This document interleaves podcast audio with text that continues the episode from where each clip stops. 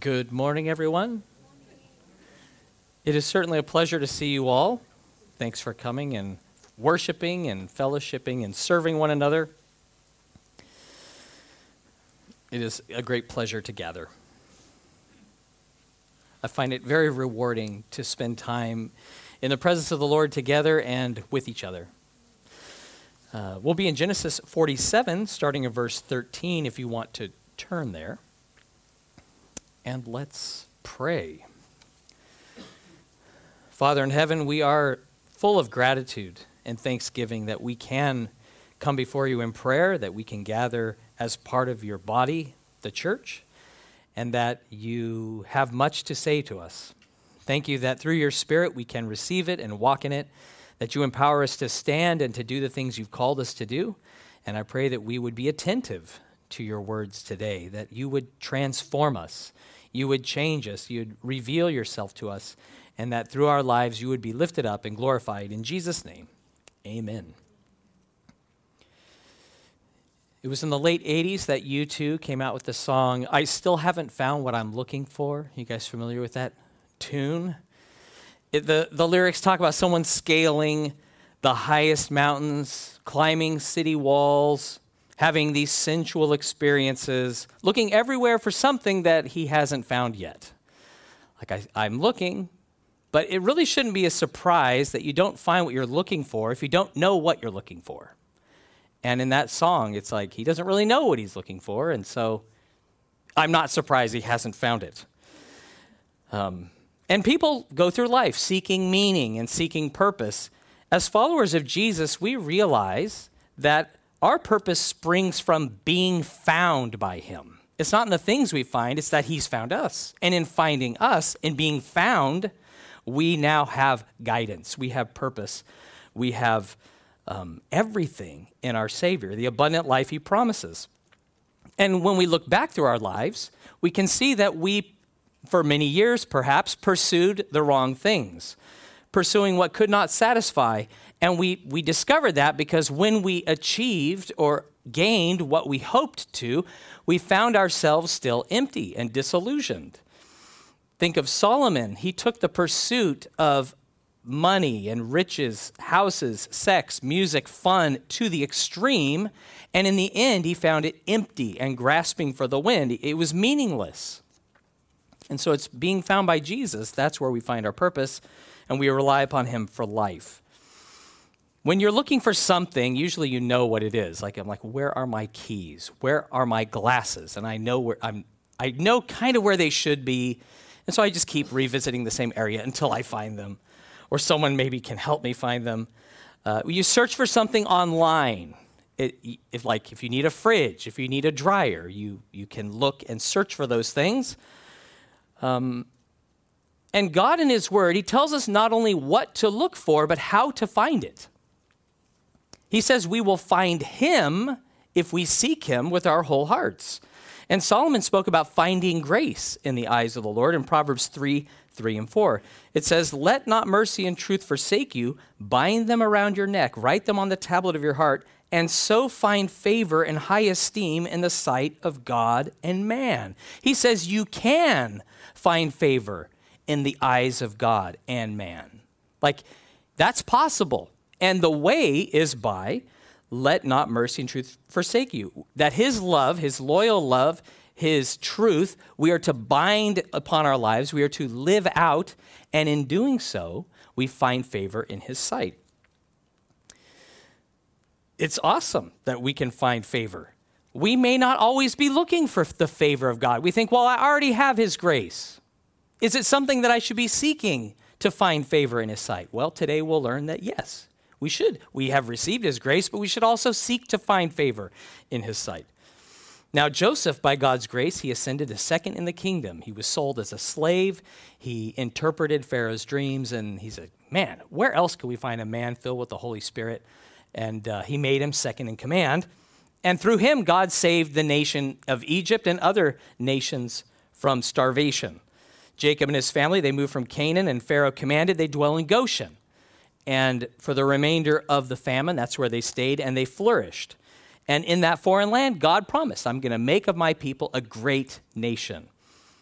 and he knows his people, he keeps his promises. And we pick up in verse 13 of Genesis 47. Now there was no bread in all the land, for the famine was very severe, so that the land of Egypt and the land of Canaan languished because of the famine. And Joseph gathered up all the money that was found in the land of Egypt and in the land of Canaan for the grain which they bought. And Joseph brought the money into Pharaoh's house. These people in, in Egypt and Canaan, they experienced something we likely never have. They ran out of food, completely ran out.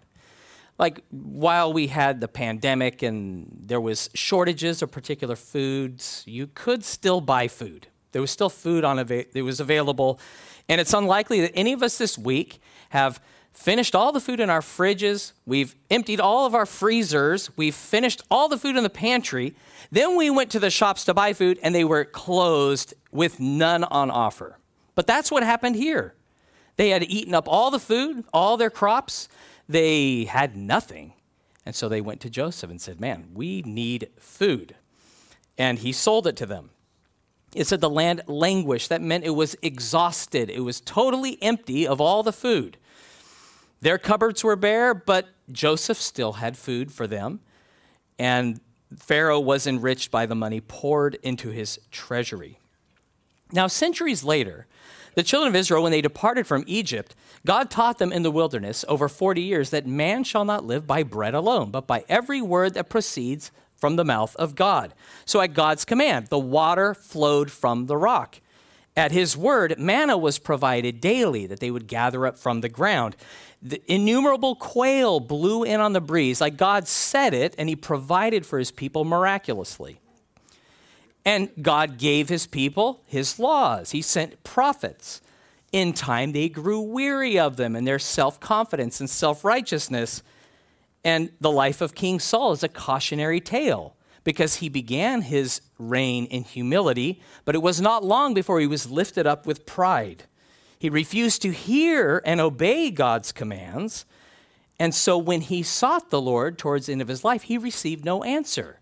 It's like I, he didn't want to listen to God. And so when he finally called on God, God was silent for a season.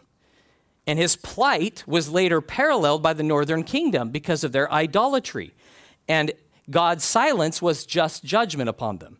If you turn in your Bibles to Amos chapter 8, starting in verse 11, we read of a kind of famine they experienced.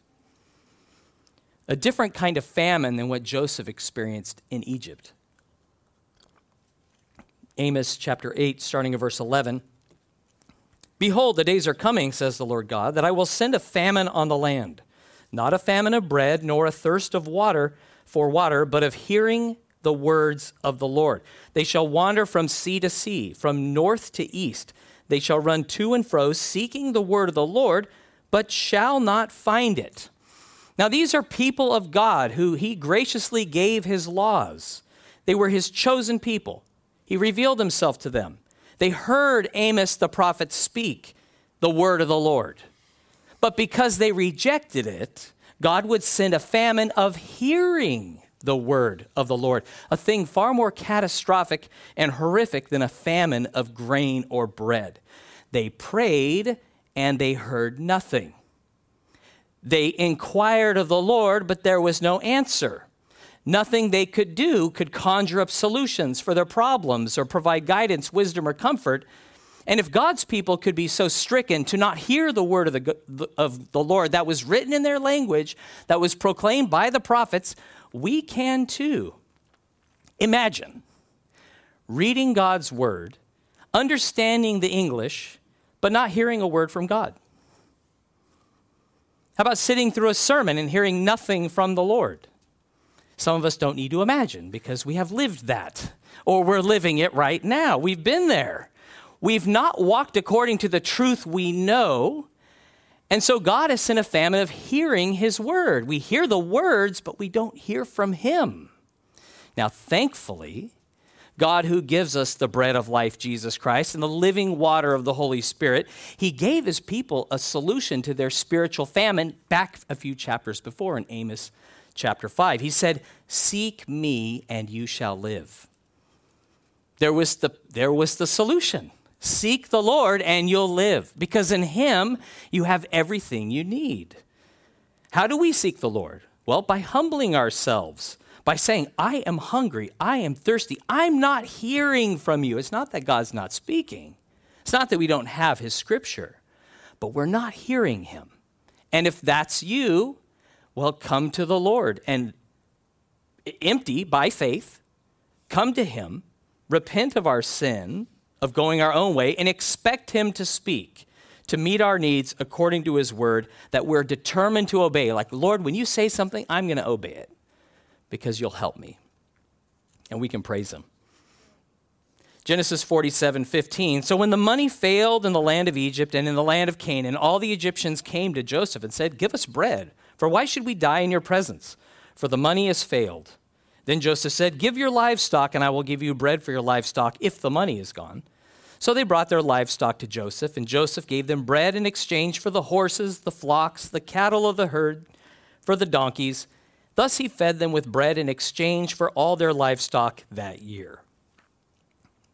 After the fields failed to produce year after year, the stores of grain and bread failed. Then the money failed. They ran out of money and they had exhausted all their food and they said, Hey, we're, we need food. Please give us grain, give us bread. But Joseph agreed to a trade. He said, I'll give you food if you'll give me your animals. And far from profiteering from their plight, this was really an act of mercy because the animals needed grain to live as well. It was for the future of the animals, for the future of the people, for the future of their agriculture once it was good, uh, good for sowing again. Because of the famine, the animals had nothing to eat. They were starving. And he had enough grain to sustain the flocks and herds and donkeys. And it's true that the people could have eaten their animals, but once their animals were eaten, what would they survive on? How would they be able to plant and work the fields and till them?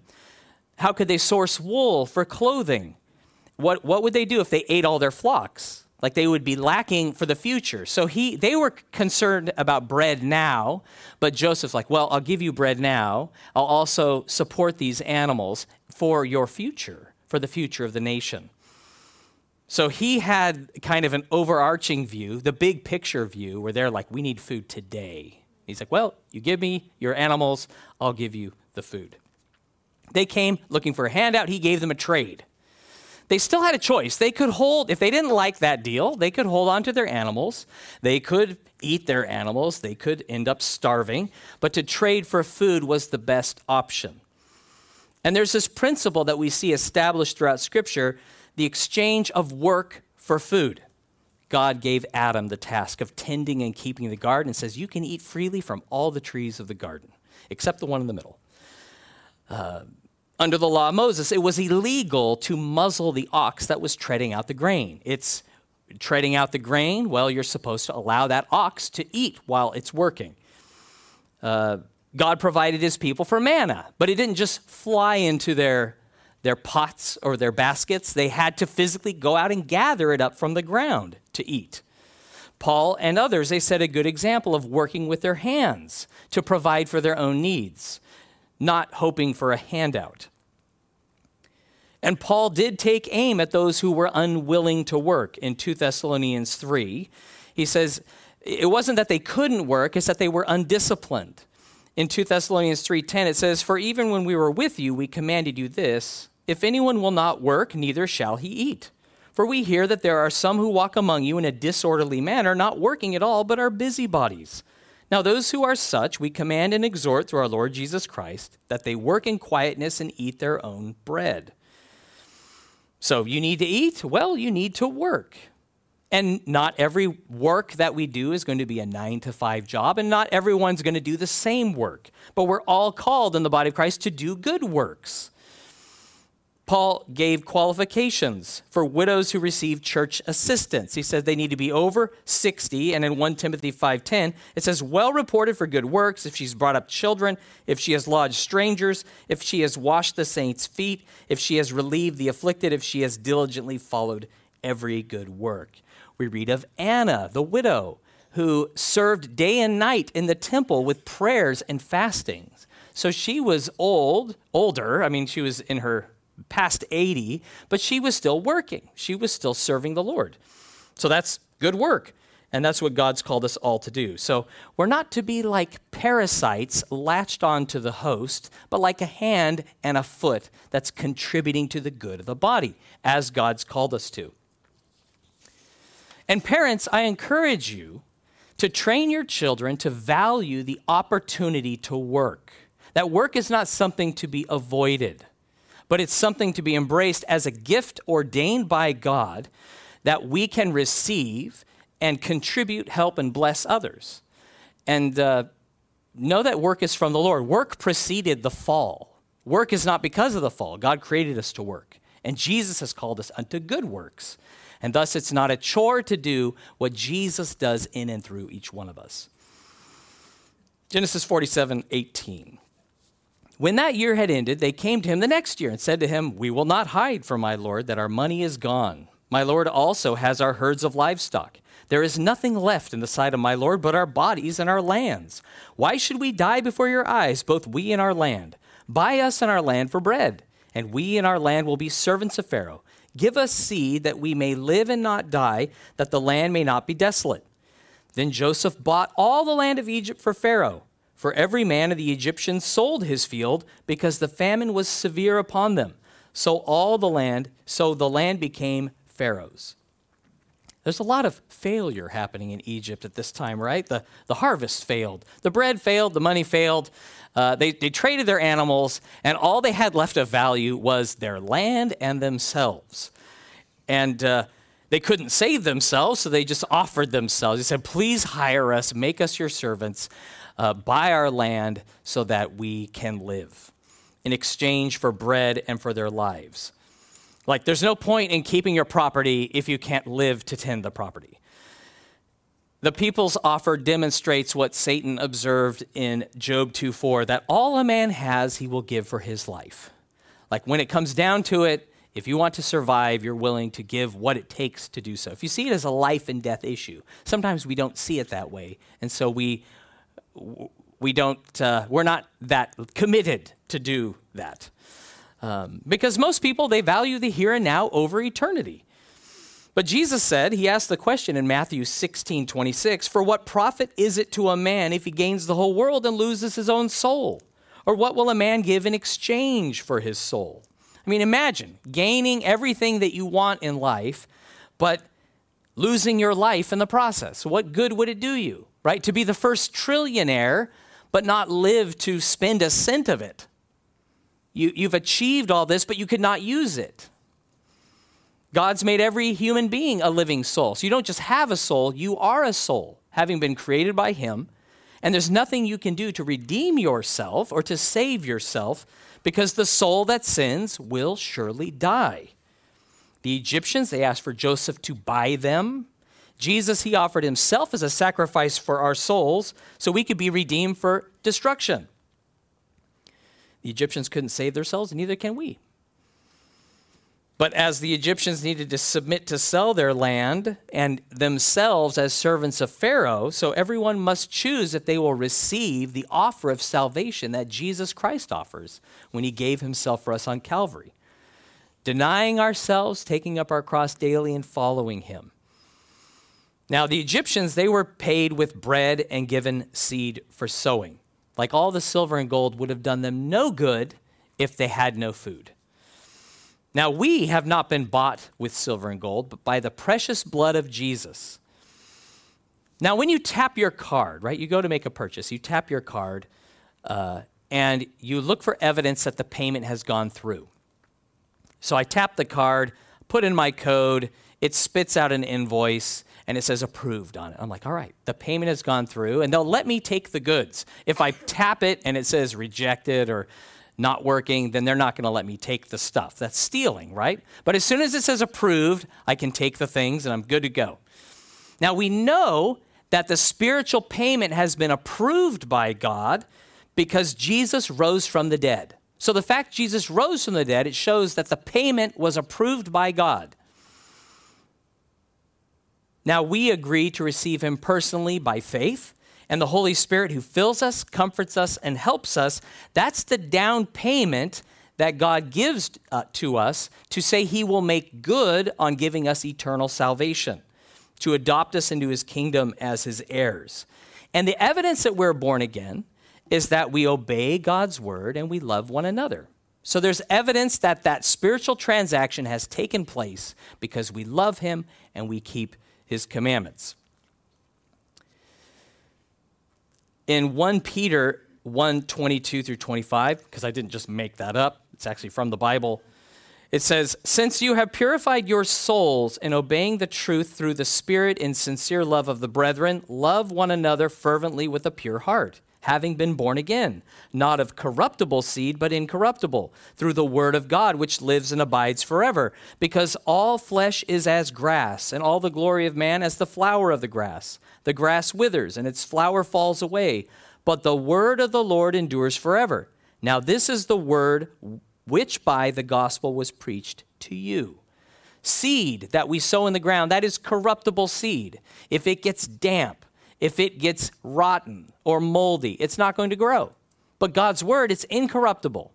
And so it is good to be fruitful in our lives. It retains the power to save our souls, to guide our steps through this life. And like the grass, our bodies will die, but God's word, it is incorruptible. It lives forever. And so our purified souls, we're in Christ, that's your complete self, will endure by his grace. So it's so good that we can have assurance of salvation. We can know that because of what Jesus has accomplished by his death and resurrection, and by extending the gospel to us, that we can live, not just an abundant life now, but forever in his presence. Okay, Genesis 47 21. And as for the people, he moved them into the cities from one end of the borders of Egypt to the other end. Only the land of the priests that he did not buy for the priests had rations allotted to them by Pharaoh, and they ate their rations which Pharaoh gave them. Therefore, they did not sell their lands. Then Joseph said to the people, Indeed, I have bought you and your land this day for Pharaoh. Look, here is seed for you, and you shall sow the land. And it shall come to pass in the harvest that you shall give one fifth to Pharaoh. Four fifths shall be your own, as seed for the field and for your food, and for those of your households, and as food for your little ones. So they said, You have saved our lives. Let us find favor in the sight of my Lord, and we will be Pharaoh's servants. And Joseph made it a law over the land of Egypt to this day that Pharaoh should have one fifth, except for the land of the priests only, which did not become Pharaoh's. The people sold their land and their service into Pharaoh for bread. And then Joseph moved them all. So they were all moved out of their rural areas and into the cities where the food was kept. And this famine, it really impacted them. Like when we have a famine, it may cause some minor inconveniences for us. We can source food from all over the world in Australia.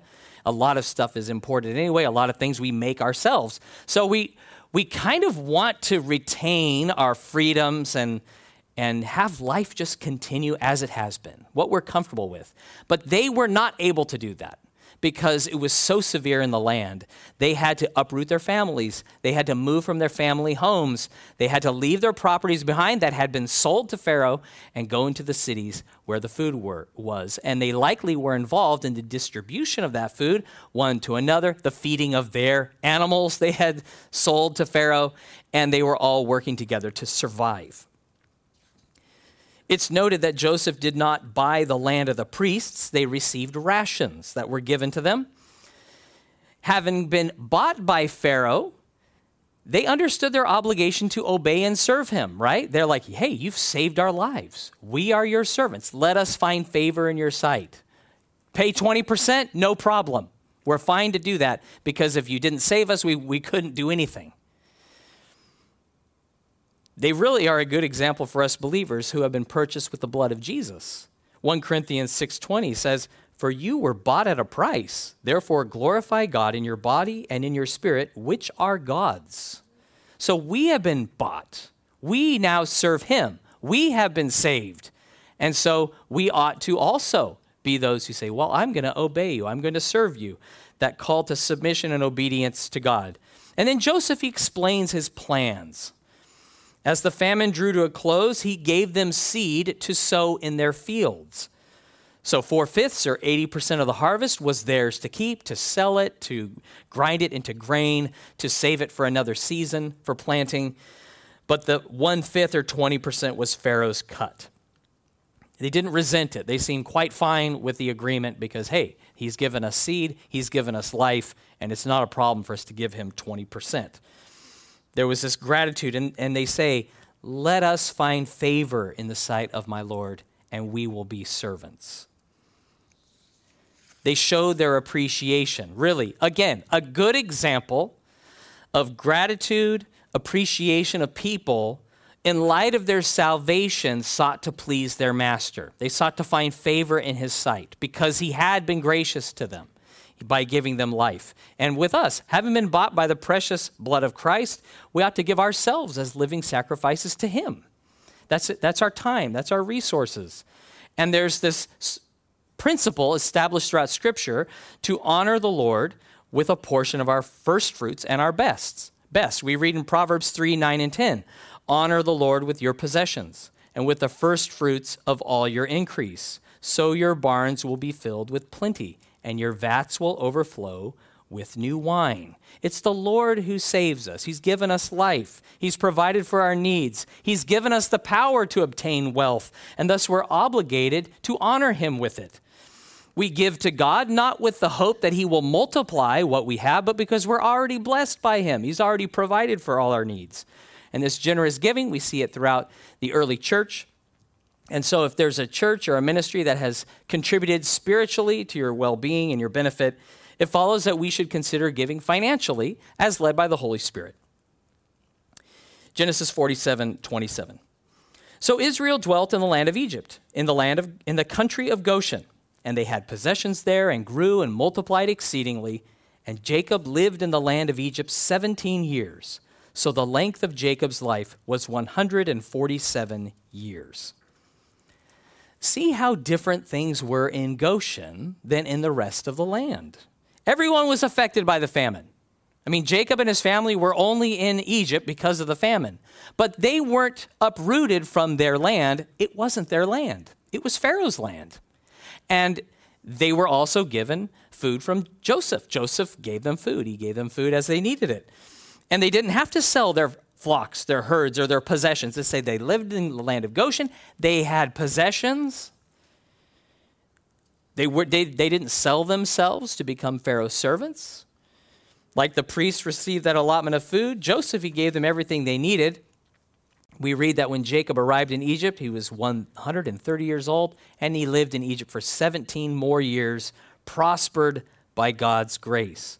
In Egypt, they thrived, they grew, they multiplied exceedingly because God was with them just like He promised them. In years of famine or plenty, the Hebrews prospered because God kept His word. And knowing that God is with us, that should give us more confidence than our possessions, our pay packets, or our reserves. Because I can look to my reserves and go, we're set. Someone might say, I'm set for life because of that, that uh, deal I've made, or that thing I've acquired, or this property I have. You know, I've got plenty in reserve. And the, the temptation is to look to the reserves rather than look to the Lord. Rising interest rates, they don't need to depress us. Market volatility, it doesn't need to put us in fear. And having to move or to sell things, it's not the end of the world. And even if the world should end, well, we have the sure hope of a glorious future with the Lord forever that we can rejoice in. I mean, God's going to provide for your needs today. We can know this, and we can have total confidence that He will supply our needs according to His mercy. So in Christ alone, we have more than what this world could ever offer or give you. Genesis 47 29. When the time drew near that Israel must die, he called his son Joseph and said to him, Now, if I have found favor in your sight, please put your hand under my thigh and deal kindly and truly with me. Please do not bury me in Egypt, but let me lie with my fathers. You shall carry me out of Egypt and bury me in their burial place. And he said, I will do as you have said. Then he said, Swear to me. And he swore to him. So Israel bowed himself on the head of the bed. Israel, Jacob, he's nearing the end of his life. He calls Joseph to his bedside with a request to put the hand under the thigh, that was to make a solemn, binding oath. And he says, Swear to me you're not going to bury me in Egypt, but you're going to carry my body back to Canaan, to the cave of Machpelah that was purchased by Abraham in the land of Canaan. That's where I want to dwell. That's where I need my body to be permanently. It was the land of promise. It's where he believed he belonged because God had given him Abraham, Isaac, and Jacob that land and to their descendants. He wanted to put down roots there and to send that message to his, his uh, children where God would have them be. Joseph agreed. Now, I'm drawn to the parallel and thinking about an application for us today of the Egyptians and Israel. Notice how they both sought to find favor in the eyes of Joseph. Having been saved by Joseph, the people said, We want to find favor in your sight. They tried to do that by service. They're like, We want to find favor in your sight, so we're going to serve you.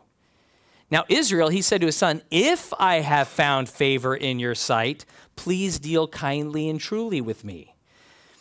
The people sought Joseph to look favorably upon them.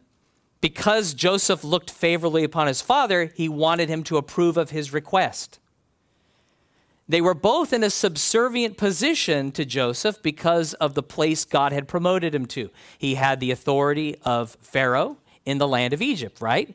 And so, even though the people were many and Joseph was a foreigner, even though Israel was older than his son and his dad, they both desired to have favor in the sight of Joseph because of his role.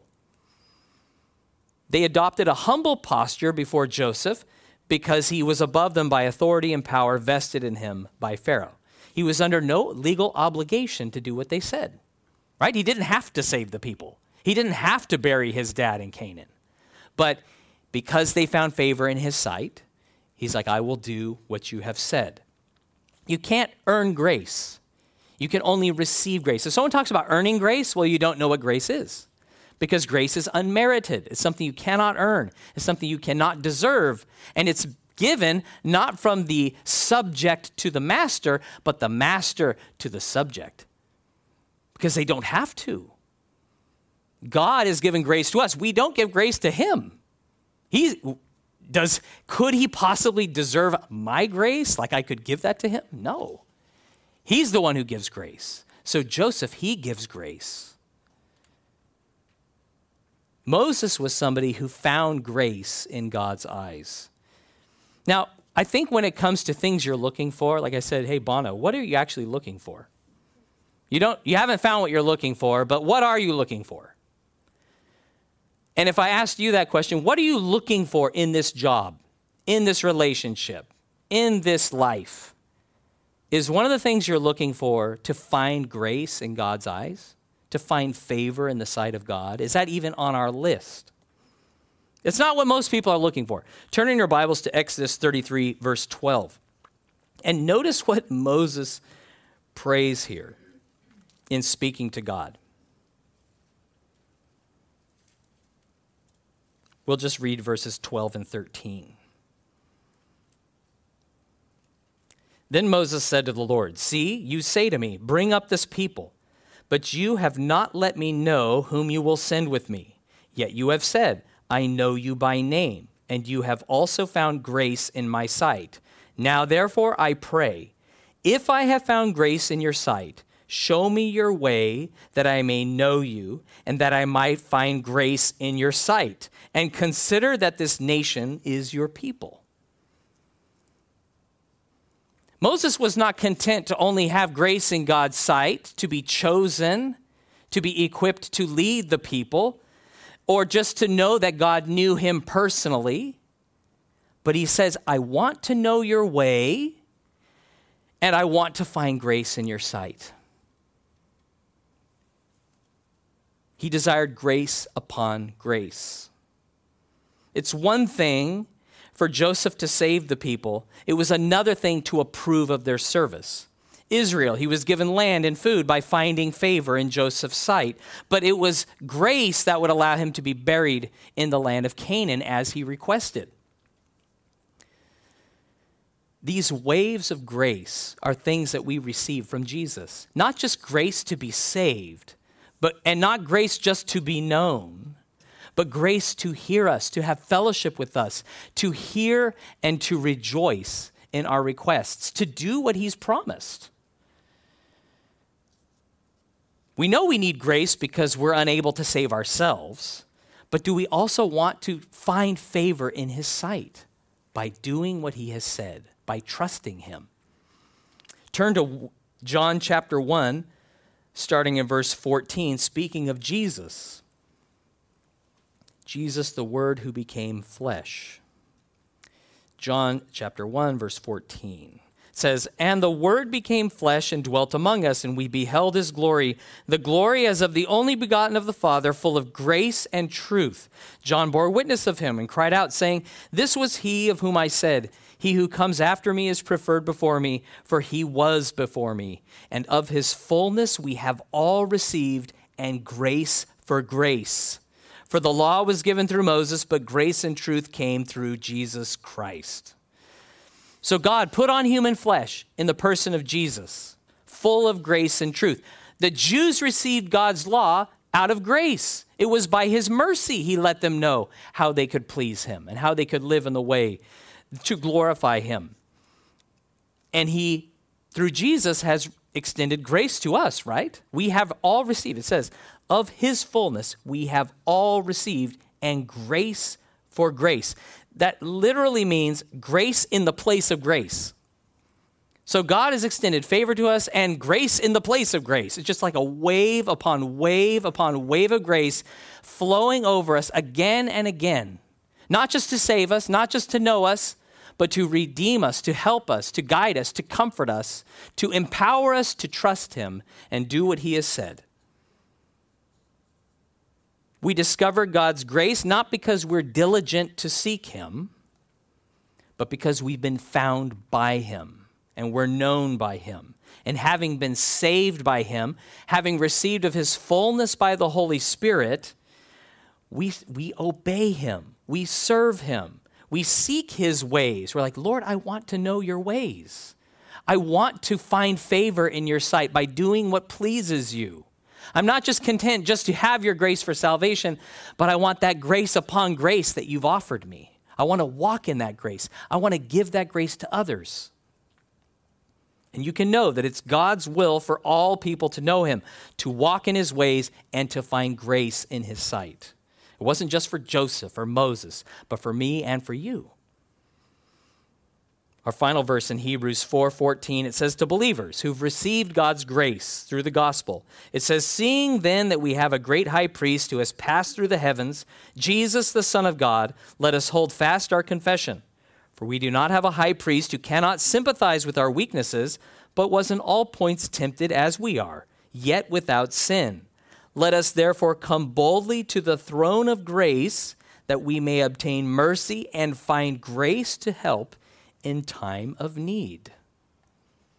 God extends grace, his favor, to save us, to forgive our sins, to grant eternal life. And since we have favor in his sight, since we've received that, we're to come boldly where? To his throne room of grace. To find what? To find mercy and grace to help in time of need. Waves of grace, grace in the place of grace. Now, if I or you barged into the office of King Charles, his attendants, you probably wouldn't see him, I would expect. I would think there'd be some security in place.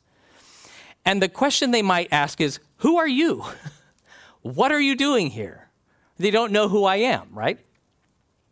But having found favor in God's sight, who knows our names, we can go before the Almighty King of Kings into his throne room of grace because we've been invited there. He knows our names, and he is waiting to extend grace upon grace to us by hearing our prayers and by responding to them. Uh, this is the King of Kings. This is the Lord of Lords who has us in his presence to find grace and mercy to help in time of need. He's already demonstrated his love for us. And if you're looking for grace, it's found in Him. Because if you say, I still haven't found grace, I still haven't, I'm looking, still haven't found what I'm looking for, well, then you're not looking to the Lord because he gives grace upon grace to everyone who seeks him. And so I encourage you to rejoice in that, rejoice in your Savior who looks upon us favorably, that we have found favor in his sight, and that we can find grace to help in time of need. Let's praise him.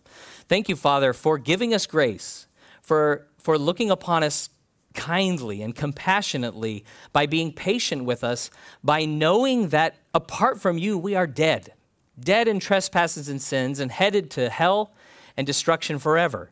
And you have redeemed us by your grace, and you have given us the gospel of grace. And you have sent Jesus, our Savior, to redeem us from the curse, to give us abundant and eternal life. Thank you, Lord, that you have extended such favor to us that we don't deserve.